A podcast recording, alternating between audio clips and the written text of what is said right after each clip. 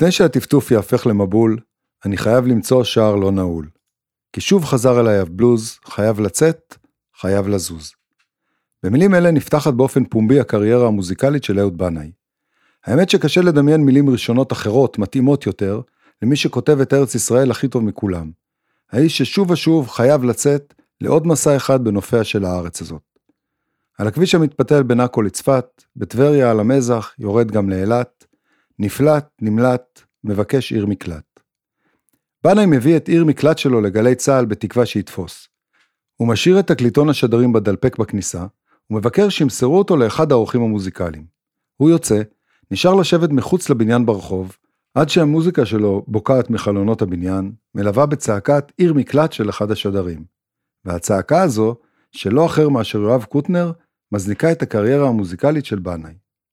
עיר המקלט של בנאי, כאן בביצוע של ברי סחרוב, תהיה גם יריית הפתיחה לתוכנית הערב, שתקבץ לשעה אחת כמה מסיפורי התנ"ך שזכו לגרסאות מוזיקליות, ויבואו לכאן הפלסטיקים של אהוד בנאי, אושיק לוי, מאיר אריאל, דון מקלין ועוד כל מיני. יאללה מתחילים.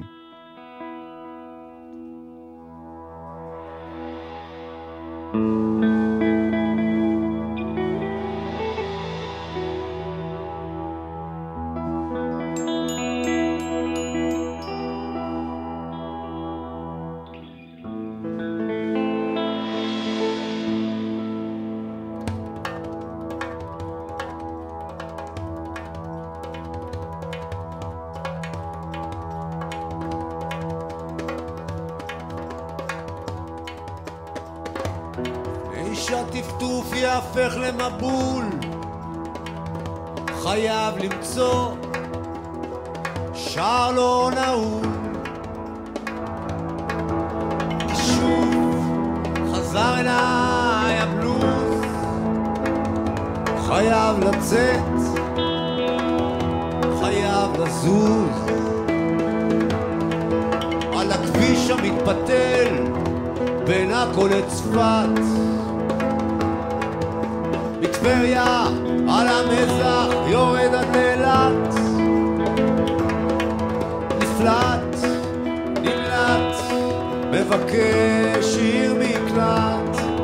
נפלט, נמלט, מבקש עיר מקלט.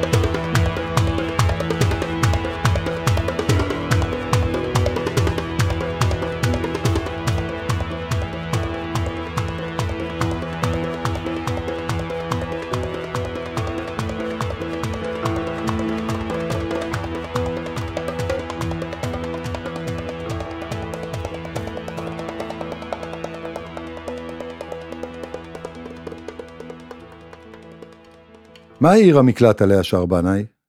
עיר מקלט היא עיר אותה מצווה התורה להפריש כמקום מסתור לרוצח בשגגה, כדי שיוכל להציל את עצמו מנקמת דם, וכעונש גלות על כך שהרג אדם כתוצאה מחוסר זהירות. המקבילה היהודית לגבעת הקפיטול ברומא העתיקה ולכנסייה הנוצרית, שגם אליהן נמלטו אזרחים כדי למצוא מחסה מנקמה. ממה בורח בנאי בשיר? מה חטאו? לגמרי לא ברור. המילים הפותחות לפני שהטפטוף יהפך למבול, יוצרות תחושת בהילות מפני סכנה מוחשית ומאיימת, ובנאי נפלט, נמלט, מבקש לעצמו עיר מקלט אצל אהובתו. את, כן את תהיי לי עיר מקלט.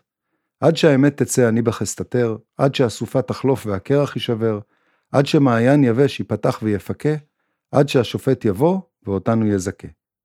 ובנאי אינו היחיד שפתח את הקריירה שלו עם שיר תנכי, ואינו היחיד הבורח מצרה. חוזה לך ברח של אושיק לוי מחזיר אותנו לספר עמוס, בו מופיע הביטוי לראשונה. נבואות הזעם של עמוס מרגיזות את המציע, כהן בית אל, אשר לועג לו וקורא לו לנוס על נפשו ככתוב, ויאמר המציע אל עמוס, חוזה לך ברח, לך אל ארץ יהודה ואכול שם לחם ושם תנבא. יעקב רוטבליט, אז כותב צעיר בתחילת דרכו, לוקח את השורה החוזה לך ברח מספר עמוס, ובונה ממנה שיר בעל טקסט מסתורי. הגמדים מוצאים מקלט באגדות, צללים כהים פוסעים אט אט אל תוך הלילה.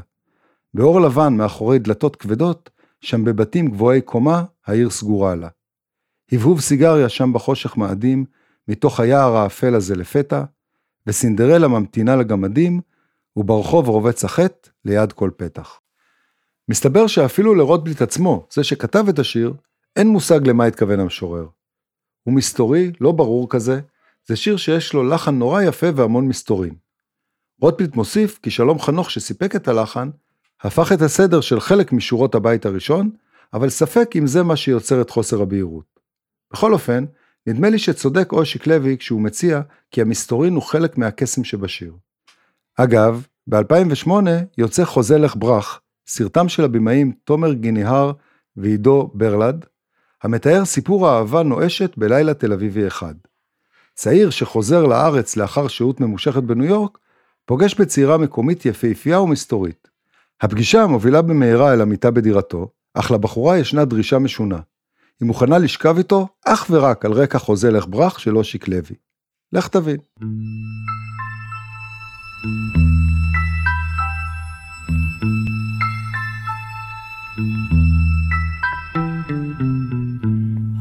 הגמדים מוצאים מקלט באגדות, צללים כהים פוסעים עתת אל תוך הלילה. באור לבן מאחורי דלתות כבדות, שם בבתים גבוהי קומה, העיר סגורה לה. חוזה לך ברח, חוזה לך ברח, הלילה הוא אפל כל כך. עיבוב סיגריה שם בחושך מאדים, מתוך היער האפל הזה לפתע. וסינדרלה ממתינה לגמדים, וברחוב רובץ החטא ליד כל פתח. מתוך בתים גבוהים הגמדים כולם, פתאום באים אחד אחד אל סינדרלה. כי סינדרלה היא האגדות כולן, כי אין אחת באגדות אשר תנמה לה. חוזרך ברח, חוזרך ברח, הלילה הוא אפל כל כך, הלילה הוא אפל כל כך. שומר נפשו נמלט, שומר נפשו תמיד, כי אין בעיר מקלט ואין בה רחמים. חוזה לך ברח,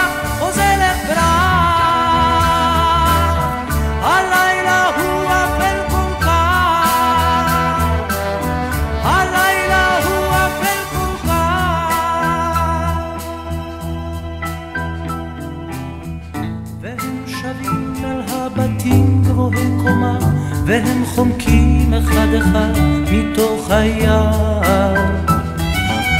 רק סינדרלה עוד ניצבת במקומה כשהם בורחים לאגדות סוגרים השער. חוזרת ברק, חוזרת ברק. הלילה הוא אפל כל כך. הלילה הוא אפל כל כך. שומר נפשו נמלט, שומר נפשו תמיד, כי אין בעיר מקלט ואין בה רחמים.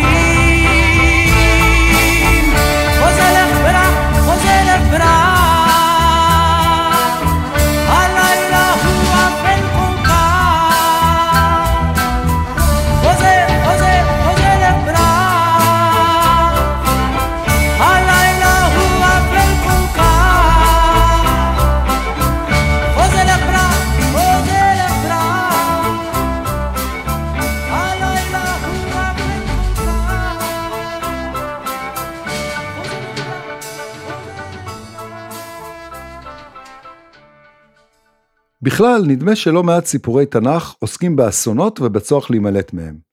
כאלה אנחנו היהודים. שוב ושוב חוגגים איך הצלחנו להימלט מאסון התורן. בפורים היו אלה ציפורני המן הרשע, בחנוכה היוונים, ובפסח ניתצנו את שלשלאות העבדות. ואם עברנו את פרעה, לבטח נעבור גם את כל מה שעוד יגיע. פשוט גאון המאיר אריאל הזה. לא לחינם כתב עליו אהוד בנאי את המשפט, מילים כמו שלך, אף אחד לא אומר כבר. את עיקר ההשראה אני מקבל מכתבי הקודש, סיפר אריאל. אני שואב משם שפה, מילים ומשמעויות. אני כותב אל הפרט שבכלל ואל הכלל שבפרט. לאלו שיש להם דבר משותף שעבורו הם מוכנים להתגייס במקרה הצורך, אליהם אני רוצה לשלוח את המשפט הזה על פני המים, להכניס אותו ללקסיקון על תקן עידוד. עברנו את פרעה, נעבור גם את זה. ואכן בכל בית מתמודד הכותב עם קשיי היומיום, ומתנחם בעברנו את פרעה כביטוי לחשיבה חיובית, אופטימית ומעודדת. מס הכנסה הם יקלו לי מגבר, מס ערך מוסף הם יקלו לי משדר, חברת החשמל יקלו לי מצבר, מנהל המים סתמו לי באר, ראיתי שאני מידרדר למשבר, התחלתי הוזה, אבל עברנו את פרעה, נעבור גם את זה. והמשפט הזה, שמזמן הפך למטבע לשון במקומותינו, הצליח לעודד את רוחנו גם בתקופת מלחמת המפרץ שפרצה זמן קצר לאחר צאתו, והפיח רוח אופטימית גם במהלך מגפת הקורונה. אחרי הכל חשבנו לעצמנו, אם עברנו את פרעה... אגב, לשיר גרסאות שונות. בהופעותיו נהג אריאל לבקש מהקהל לזרוק נושא, ועל הבמה הוא אילתר בית חדש.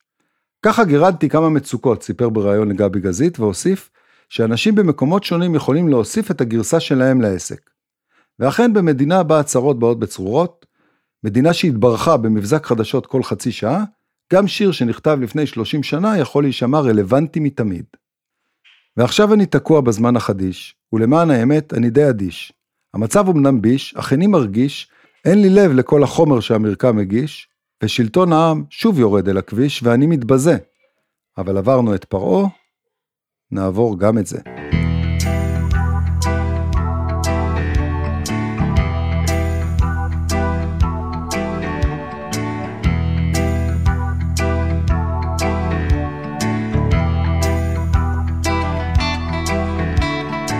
מס הכנסה הם עיקלו לי מטבע, מס ערך מוסף הם עיקלו לי משבר, חברת החשמל עיקלו לי מצבר, מנהל המים סתמו לי באר, ראיתי שאני מתדרדר למשבר, התחלתי הוזה, אבל עברנו את פרעה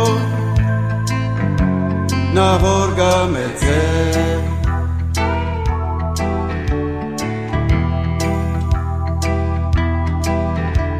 טעות במחשב עלתה לי מיליון, כספומט בלה לי יתרת חשבון, מזכירה אלקטרונית דחתה לי ראיון, שופט אוטומטי שלל לי רישיון, לעורך דין מכני שלשלתי אסימון בחריץ הפה.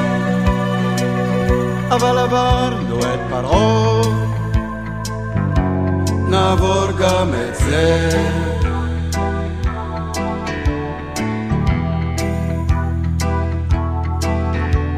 למדתי מקצוע מועיל ונחוץ כדי שלא אהיה דחוק ולחוץ. התמדתי בו הייתי חרוץ, רם כישלון המערכת גם כן היה חרוץ. מצאתי את עצמי עם המקצוע בחוץ, הולך ורזה.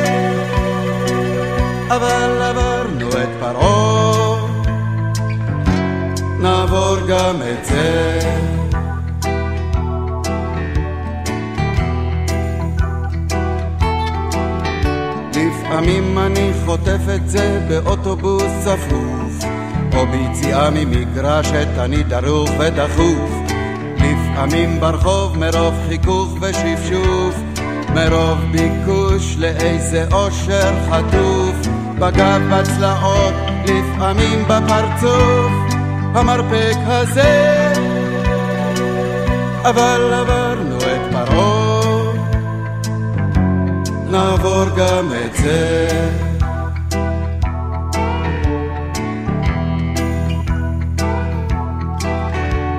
הסתובבתי קצת זמן ללא מטרה וללא הגדרה וללא פשרה. איבדתי גובה וקצת הכרה, חשבתי אולי בכל זאת הגדרה שתיתן תשובה חדה וברורה נקרעתי על זה, אבל עברנו את פרעה, נעבור גם את זה.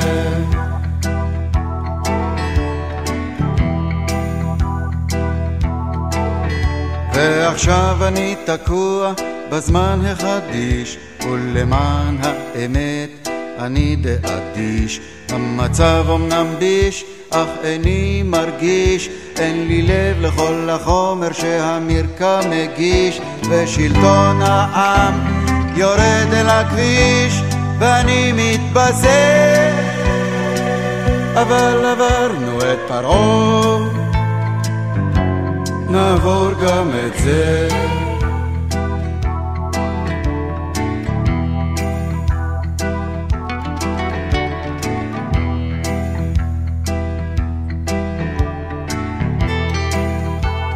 Now let me give it to you in English. Sometimes in the future, I'm gonna come. I'm gonna come good. You know, Mom, everybody is entitled to some come every once in a while. הדרך לארץ ישראל הייתה ארוכה ומורכבת.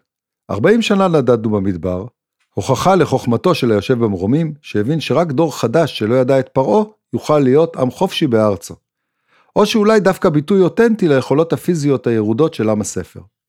כך או אחרת, תקופת הנדודים במדבר הייתה מקור השראה לשירים כמו עגל הזהב של אהוד בנאי, או שיר נבואי קוסמי עליז של יוני רכטר.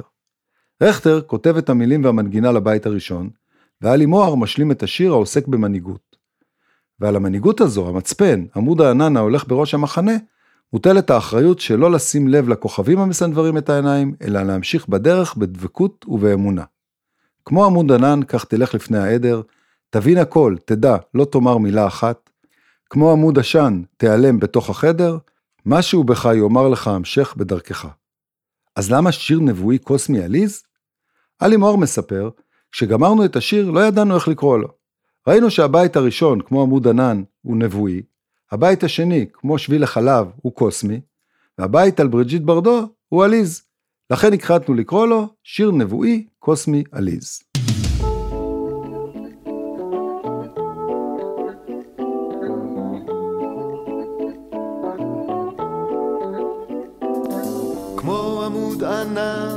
כך תלך לפני העדר.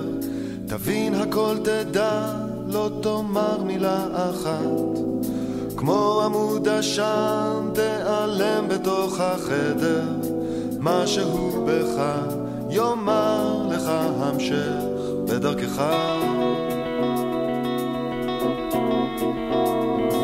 כמו שבילי חלב שחוצה את השמיים, אתה הולך ישר, לא שם לב לכוכבים, שזוהרים כדי לסנוור את העיניים. משהו בך יאמר לך המשך בדרכך. או, לך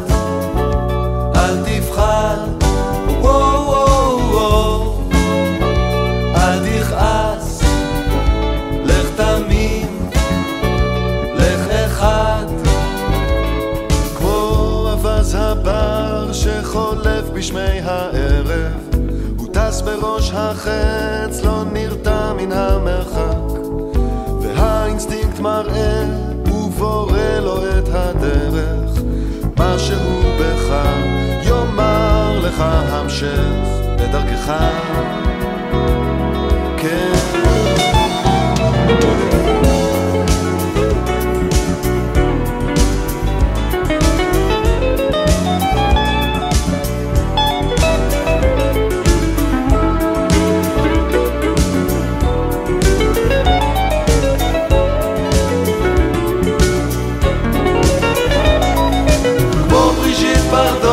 שתפסה כבר את העסק השאירה מאחור את הטוב ואת הרע. ועל העניינים היא צופה מן המרפסת מה שהוא בך יאמר לך הפסק. בלי להתכוון תן לעצמך ללכת.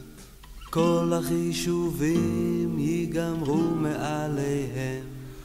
כמו העץ שקם לתחייה מן השלכת, מה שהוא בך יאמר לך המשך. לך ישר, לך לבד, אל וואו, אל תכעס, לך תמיד,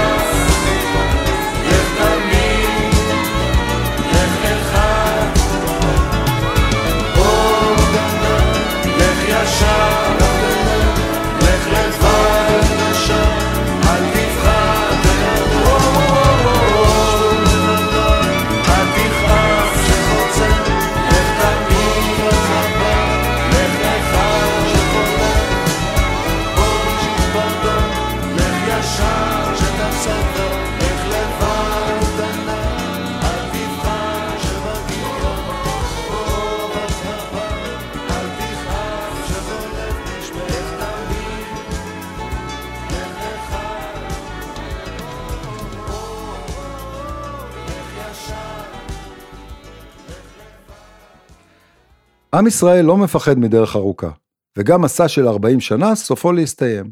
כנען, here we come. אני מרגיש שהשיר הזה חיכה בתוכי הרבה שנים, מספר שלומי שבן על כנען שלו. המשפט, זו דרך ארוכה לכנען, נמצא תמיד ברקע, כמצב קיומי כמעט. לילה אחד בתקופת הסגר הראשון הוא פשוט נשפך ממני, והוא יקר לי במיוחד. אני אוהב שירים שמכריחים אותך לכתוב אותם. נכנסתי לאחד החדרים בבית עם גיטרה ומחשב, כתבתי בסד בקצה הימני של הדף, למה? אף פעם לא עשיתי את זה בעבר, והתחלתי לכתוב שיר. כתבתי כמעט את כולו בלילה הזה והלכתי לישון. באמצע הלילה התעוררתי שוב והמשכתי לעבוד עליו. ידעתי שאסור לי לחכות. בבוקר שלחתי את השיר בהקלטה ביתית מזעזעת לתמיר מוסקת. וכמה טוב שיש שירים כאלה שמוכרחים להיכתב. השיר שלוקח אותנו בדרך הארוכה לכנען, נשמע כמו משהו שבקלות יכול היה לכתוב מאיר אריאל. מ' כמו מתוך חלום לפתע מתקרב, אבל אין שום כנען, כנען היא בלב. אם ניכנס, לא ניכנס, זה היינו אח, ואח בסלע פעמיים. על מה מדבר השיר? לא לגמרי ברור. לכאורה השיר מדבר על מסעם של בני ישראל אל הארץ המובטחת. יחד עם זאת, נדמה כי שבן, המטבל בלא מעט סלנג צבאי, מבקש לקבל השראה מהמסע במדבר, כדי להגיד משהו נוסף, אחר על מציאות חיינו. יותר מכל נדמה ששבן מדבר על המסע שעוברים כולנו בדרך לחיפוש זהות עצמית ומשמעות. המסע אליו אנחנו יוצאים כדי למצוא את המקום שלנו בעולם, את כנען הפרטית שלנו. והשיר מדבר על המסע, כי המסע הוא החשוב, הוא המהות. אחרי הכל, כותב שבן, אין שום כנען, כנען היא בלב. ובכלל, אתה עיוור אם עוד אינך תופס, גם אם נעפיל להר באורח נס, הם לא ייתנו לך להיכנס לארץ כנען שמתחת. שבן מקליט את כנען במהירות, ומבין שהדמויות בשיר זקוקות לזמרים שונים. הראשון היה חף, הוא מספר, שלחתי את השיר לשולי רנד. שולי בשבילי הוא הסמכות העליונה בכל מה שנוגע לשירים, להגשה, למילים ולמוזיקה. אמרתי לו, תקפוץ לאולפן, נשב קצת, ושדדתי ממנו טייק נפלא. המשכתי לדמות של יוד, ידעתי שאני רוצה את רביד פלוטניק. אבל אף פעם לא באמת דיברנו, ואולי הוא בכלל לא ירצה. השארתי הודעה, חזר, אמר שהוא בפנים, יוד היה מוקלט. בשלב זה נותר רק להרכיב את הפאזל. תמיר מוסקת, המאסטר המחוייך, טבע אותו בידי אומן ובאהבה שמרגשת אותי באופן העמוק ביותר.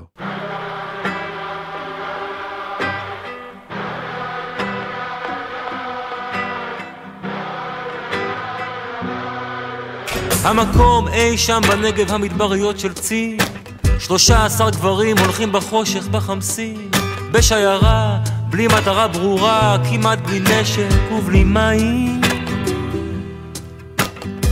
כלום לא קורה וכעבור זמן מה. קולו של יוד שובר את הדממה. מ' מתנהג כאילו לא שמע ורק מאט קמעה לבינתיים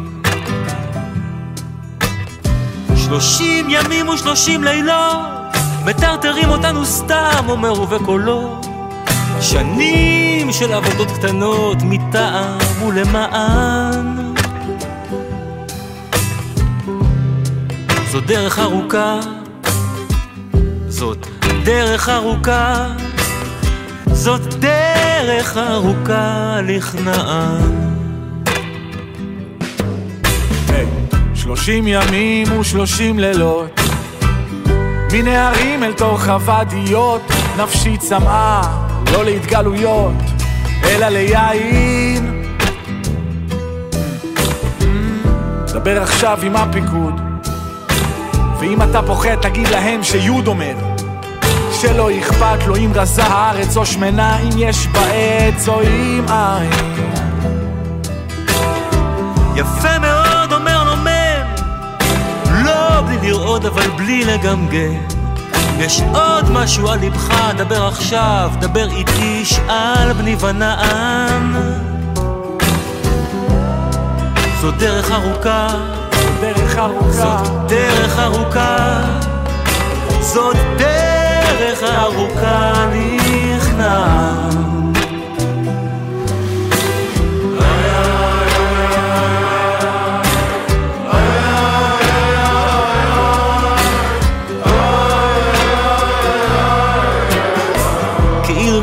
מספיק מותקף. יוד מסיים וכבר מופיע כף ועל פניו חיוך לא חף מתענוג של כוח מתקרב לכוח. כל מה שיוד בסך הכל אומר מנהיג גדול צריך לדעת לוותר לסגת כדי להיזכר בתור מה שכל חייו ירצה לשכוח. מם בלי תנועה אומר לו שמע פניי אולי לא לשלום אבל לא למלחמה. ואם אינכם נותנים דבר הנה דבר מה אשר אולי תוכלו לקחת. זאת דרך ארוכה זאת דרך ארוכה. זאת דרך ארוכה לארץ המובטחת. תחת למי? אומר לו יוד הרי כולם יודעים שבפיקוד מחזיקים עליך תיק וזה עניין אבוד. הצמרת לא שוכחת. אתה עיוור אם עוד אינך תופס. גם אם נעפיל להר באורח נס הם לא ייתנו לך להיכנס לארץ כנען שמתחת. כמו מתוך חלום לפתע מתקרב אבל אין שום כנען כנען לי בלב אם ניכנס לא ניכנס זה היינו הך והך בסלע פעמיים. אני רק יהודי נודה נולדתי כדי להיפרד. מקדמת דנא ועד לשנה הבאה בירושלים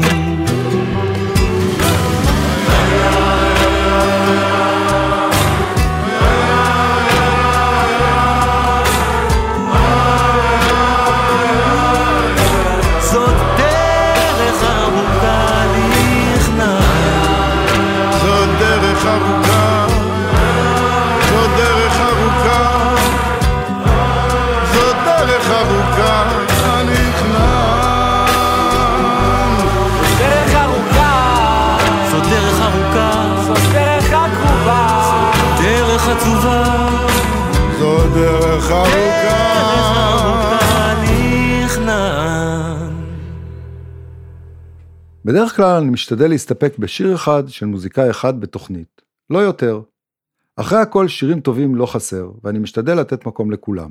ובכל זאת, הפעם אחרוג ממנהגי כדי לתת כבוד לדוד ושאול היפהפה של אהוד בנאי, המספר סיפור על אהבה גדולה וקנאה גדולה לא פחות.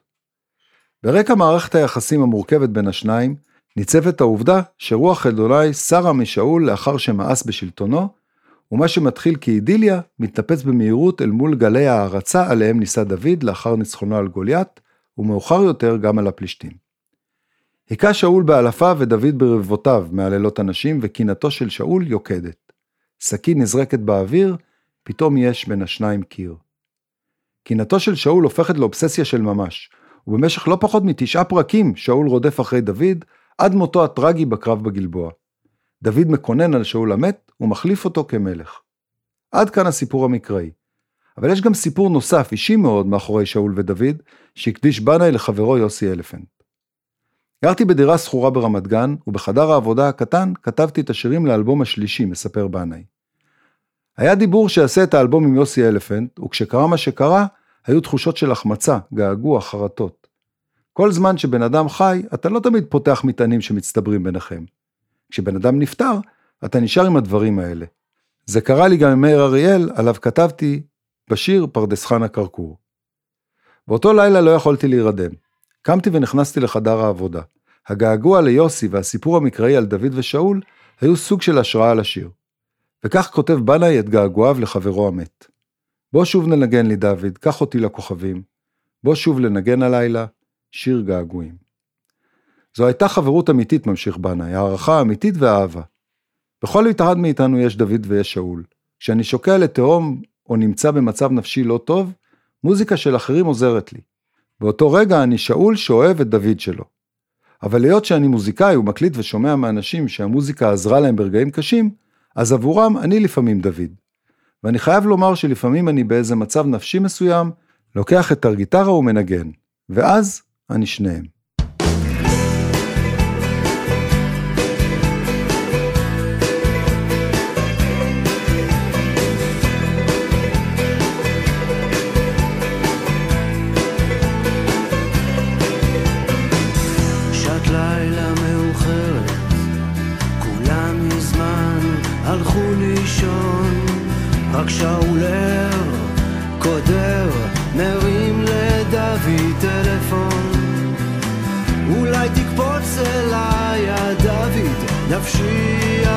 שחור, תביא איתך את הגיטרה, כי באצבעותיך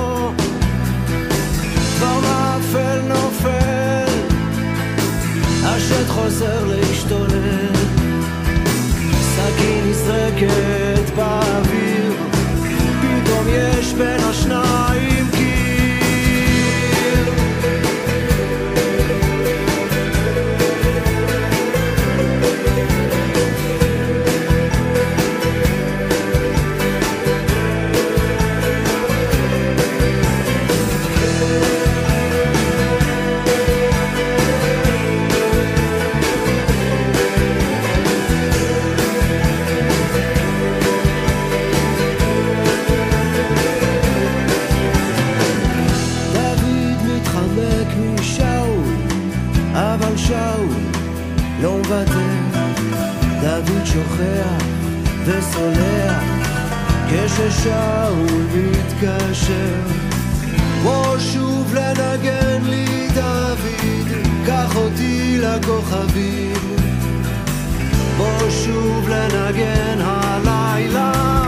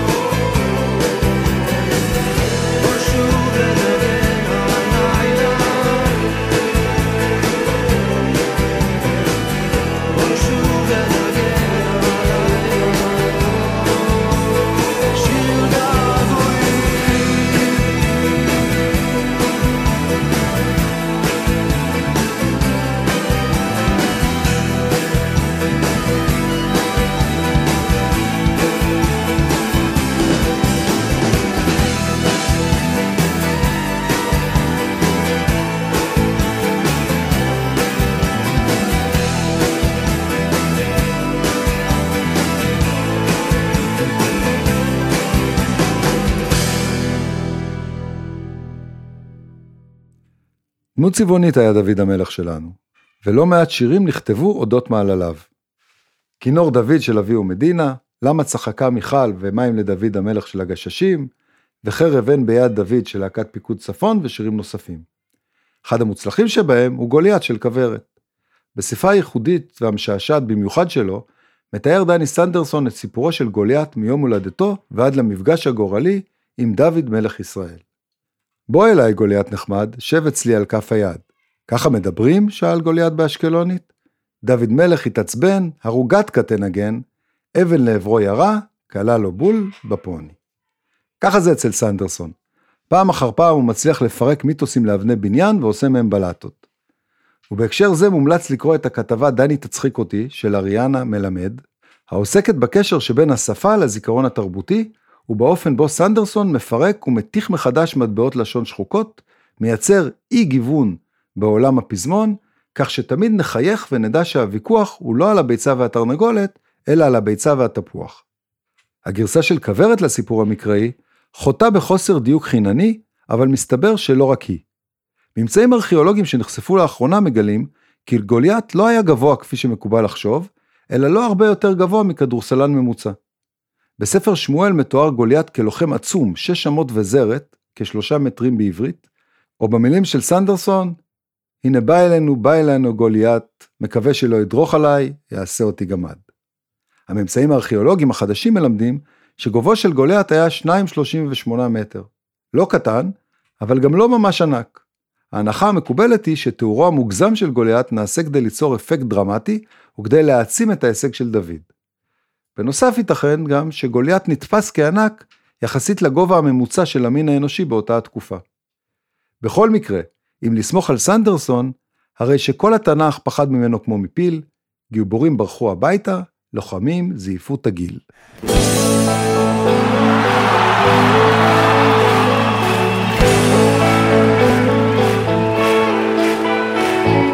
זהו מאוד עצוב, הנושא כזה כאוב,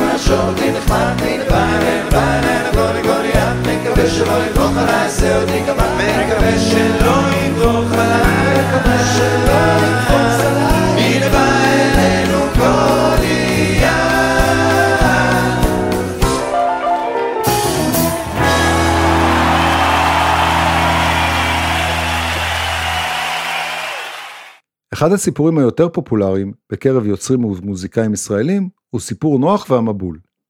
במאמר מעניין בשם להתראות במבול הבא, יוצר ירון ברוידה למסע מוזיקלי מקראי בעקבות סיפור המבול במוזיקה הישראלית, ומגלה כי בעוד מרבית השירים המוקדמים התמקדו בנוח עצמו ובסיפור המקראי, הרי שמשנות ה-70 ואילך השירים מפנים עורף לנוח כגיבור הסיפור, ומתמקדים בחוויה האישית של הכותב ובפרשנויות אקטואליות של הטקסט המקראי. וכך ניתן למצוא שירים כמו נוח היה איש צדיק תמים של רבקה מיכאלי, בתיבתו של נוח בביצועה של שושנה דמארי, ואת נוח של מתי כספי כמייצגים את התקופה הראשונה. אגב, את הלחן לנוח השמיע כספי ליורם תיארלב בטלפון, כשהוא מציין היכן אמורה להסתיים שורה ואחד מתחילה השורה הבאה אחריה. את המילים לשיר כתב תיארלב בתוך עשר דקות בלבד. בשיר המשעשע טומן תיארלב מסר כשהוא מכניס את הממותה, שלמרות הכל נכחדה מהעולם, ואת דג השיבוטה שממילא חי במים ולא ברור מה הוא עושה שם בכלל. תיארלב מביע בכך תהייה לגבי התכלית של התיבה, לפחות עבור כמה מיושביה. בשנות ה-70 וה-80 נעשה לא מעט שימוש בסמל היונה עם עלה של זית כסמל לשלום. באותם השנים שלאחר המלחמות, שרנו עם אריק איינשטיין, אם כיסה ענן גבוה את השמש הטובה, אז אחלום על נוח בטבע. על יונה קטנה עיקשת, החותרת אל החוף, עם עלה הזית הרטוב. יונתן גפן עושה שימוש ביונה הלבנה שכבר זקנה שלו. להקת פיקוד דרום שרה על יונה עם עלה של זית, וילדי חורף שנת 73 מתריסים, הבטחתם יונה עלה של זית, הבטחתם שלום בבית, הבטחתם אביב ופריחות, הבטחתם לקיים הבטחות. חולפות להם כמה שנים, ויונת השלום נעלמת כמעט לחלוטין מהשירה המקומית, ובמקום המבול כמשל אופטימי, הסיפור המקראי מחובר למשבר הגלובלי. אריאל זילבר מוציא את להתראות במבול הבא ומזהיר מפני אסון אקולוגי אפשרי. יש עוד גז שאני לא מכיר והוא נמצא במטהרי אוויר. ובכל ספרי, כפי שאומרים באנגלית, ומי שלא משתמש בזה שיקום ויגיד. וכשהצ משתחרר הוא עולה לשמיים, אוכל ונוגס מן האוזון, שמגן עלינו מפני האסון. ואם הוא לא יהיה פה במהרה, תהיה לנו כאן איזו תבערה, והמבול יבוא שנית, וזה עיקר התחזית. וכך בתנ"ך כמו בתנ"ך, סיפור אחד ופרשנויות לא רבות. החל מנוח, איש צדיק היה בדורותיו, דרך סמליות היונה הנושאת במקורה את עלי הזית, ועד לאזהרה של זילבר, לפיה אם לא נספיק לזהם את הסביבה, העולם יתחיל שוב בשלישית, כמעט מבראשית.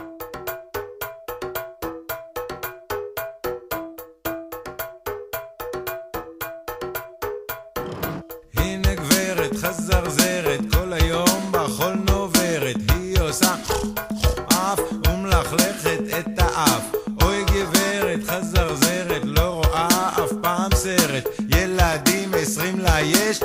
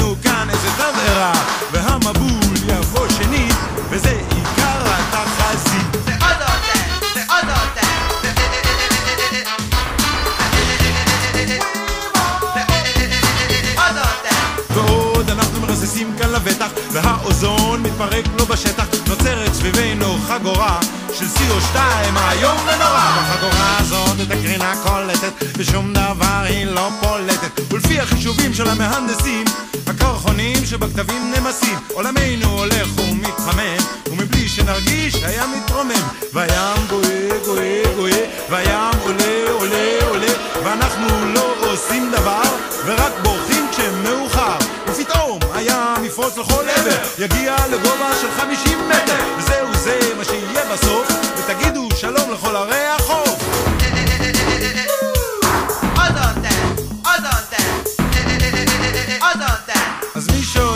לגור בהר הוא יהיה אז מאושר. יביט בשמיים ועל הנוף וייתן למבול הזה לחלוף. ואז אחרי שירדו המים יעסקו כולם במלאכת כפיים. יתחילו לפרוט ולרבות כי זה מה שאנחנו יודעים לעשות. והעולם יתחיל שוב בשלישית כמעט מבראשית. וזה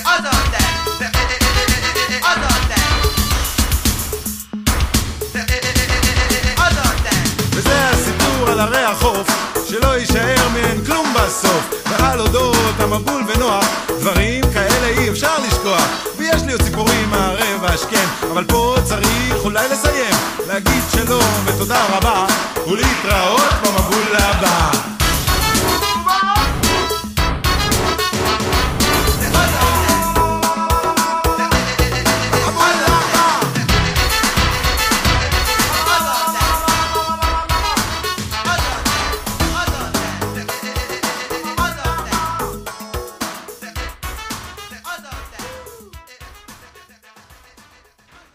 אחד השירים שלוקחים את הסיפור המקראי הכי רחוק שאפשר, הוא יחזקאל, השיר של החלונות הגבוהים על הנביא יחזקאל, שהוא כידוע בומבה של נביא. וזה בדיוק העניין. השיר שנכתב על ידי חיים חפר והולחן על ידי שמולי קראוס, מתאר את עלילות הנביא יחזקאל בשפה הכי יומיומית של אפשר. סלנג של ממש. כך למשל, מגיש חפר את חזון העצמות היבשות של יחזקאל. לילה אחד כשעיניו עצומות, בא אל בקעה מלאה עצמות. עצם אל עצם חיבר ואסף, אלף חתיכות אז הלכו אחריו. כן, ככה זה כשיש לך נביא, שהוא ואלוהים זה כמו אני ואתה. אגב, הגישה המשוחררת משהו בה מוגש הסיפור, נתפסה בקרב הציבור הדתי כלא פחות מחילול הקודש, והשיר נאסר לשידור ברדיו במשך כמה שנים. הצנזור נימק את החלטתו ואמר כי השיר על נביא יחזקאל לא התקבל לדעתי על ידי כל שכבות הציבור, באשר יש בו התלוצצות לא סימפטית על הנביא. אבל סוף טוב הכל טוב. החלטת הצנזורה בוטלה לאחר כמה שנים כשהרוחות נרגעו, והיום אנחנו יכולים ליהנות מעוד פנינה מוזיקלית תנכית שהוקלטה לפני למעלה מיובל שנים.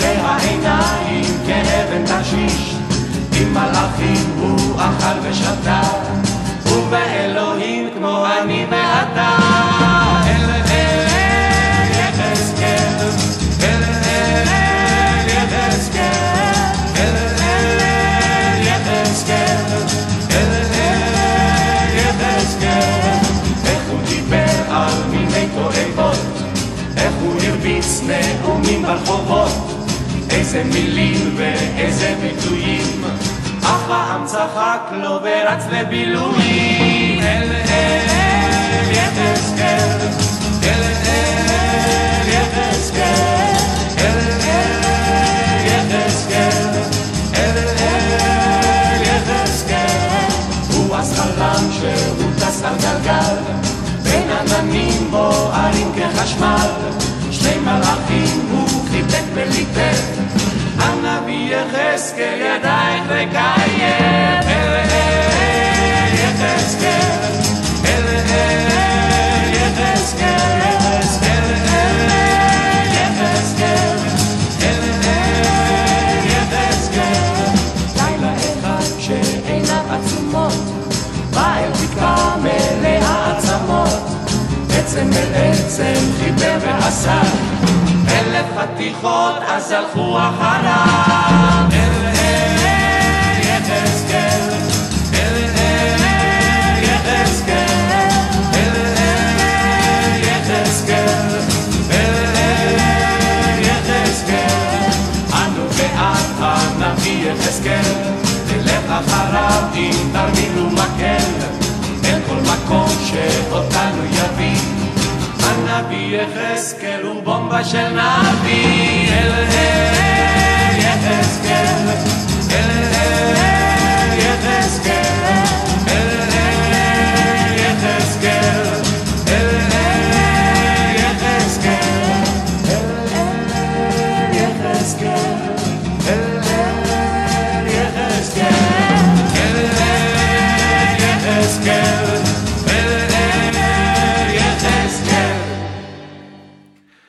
הנערות בבל, שם ישבנו ובכינו בזוכרנו את ציון.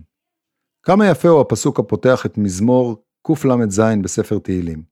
מזמור שכל כולו קינת בני ממלכת יהודה שהוגלו לבבל, עם חורבן הממלכה ובית המקדש הראשון. ביטוי כמיהתם לארץ ישראל בעודם יושבים על נערות בבל. הם נשבעים שאם ישכחו את ירושלים, תשכח יד ימינם, ואם לא יזכירו את ירושלים בראש כל שמחה, תדבק לשונם לחיכם. מצלצל מוכר? מן הסתם, לפחות לגברים שעמדו מתחת לחופה וגמגמו את הפסוקים האלה רגע לפני שבירת הכוס, זכר לחורבן ההוא. אבל לא רק חתנים. להקת המלודיאנס הלחינה את הפסוקים בתחילת שנות ה-70, ומאז המזמור המולחן זכה לקאברים רבים של להקות כמו פיטר פול ומרי, בוני אם, שוקי ודורית, פיליפ הייז, האחים נוויל ואחרים. ללמדכם שלמרות שזה נראה כך בתוכנית הערב, לעברית אין באמת מונופול על התנ"ך. בקיצור, את התוכנית הערב נחתום בביצוע הקנוני של דון מקלין, שלטעמי הוא אחד היפים ביותר, אם לא ה. אגב, קנון היא שיטה פוליפונית של חיקוי בין קולות לאותה המנגינה. בקנון מעגלי, כמה קולות שרים את אותה מלודיה בדיוק, בזה אחר זה ובזמנים שונים, במעגל אינסופי. ולפחות בגרסה הדון מקלינית, גם ממש לא דחוף שיסתיים.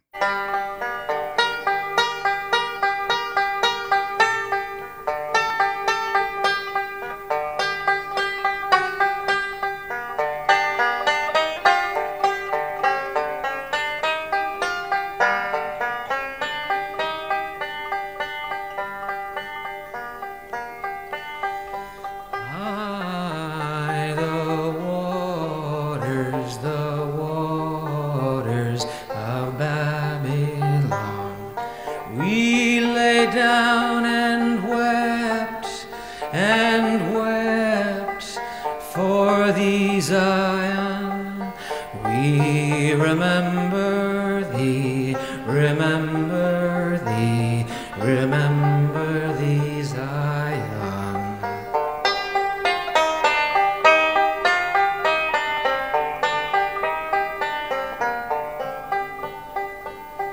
By the waters of Babylon we lay down and wept and wept for thee, Zion. I want everybody to try and sing it. Some of you know it, maybe some of you don't, but if you're near someone that does, you can learn it.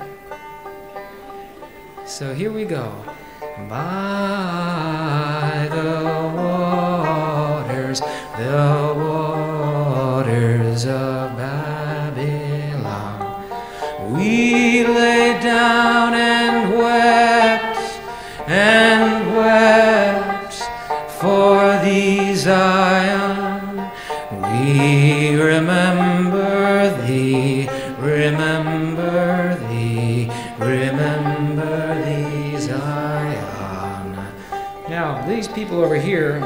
side will be one bunch of people, and then you in the middle will be another, and you over there will be a third. And I'll start you singing the song first, and then you second, and then you third. And when you get to the end, you just start around at the beginning again, because I won't be there to tell you that, because I'll be over here, or I'll be over there, or I'll be here, or I'll be up there. We'll just keep going, make a little round out of it, okay? And sing it loud and clear, and don't be ashamed of yourselves. You sound prettier than you think. Okay, you start off first. Ah.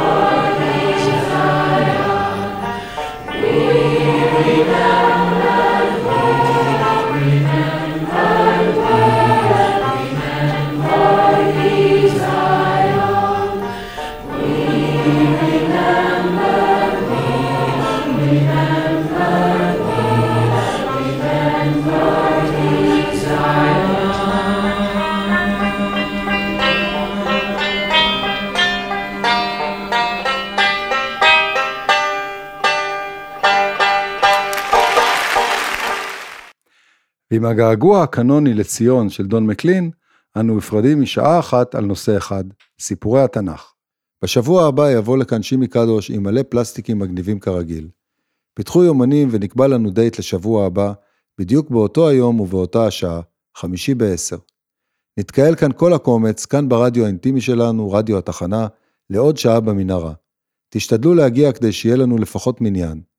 תודה למיקי שטיינר וליונתן גל שהם הטכנאים, העורכים, הסאונדמנים והמפיקים, או בקיצור, הם הם רדיו התחנה.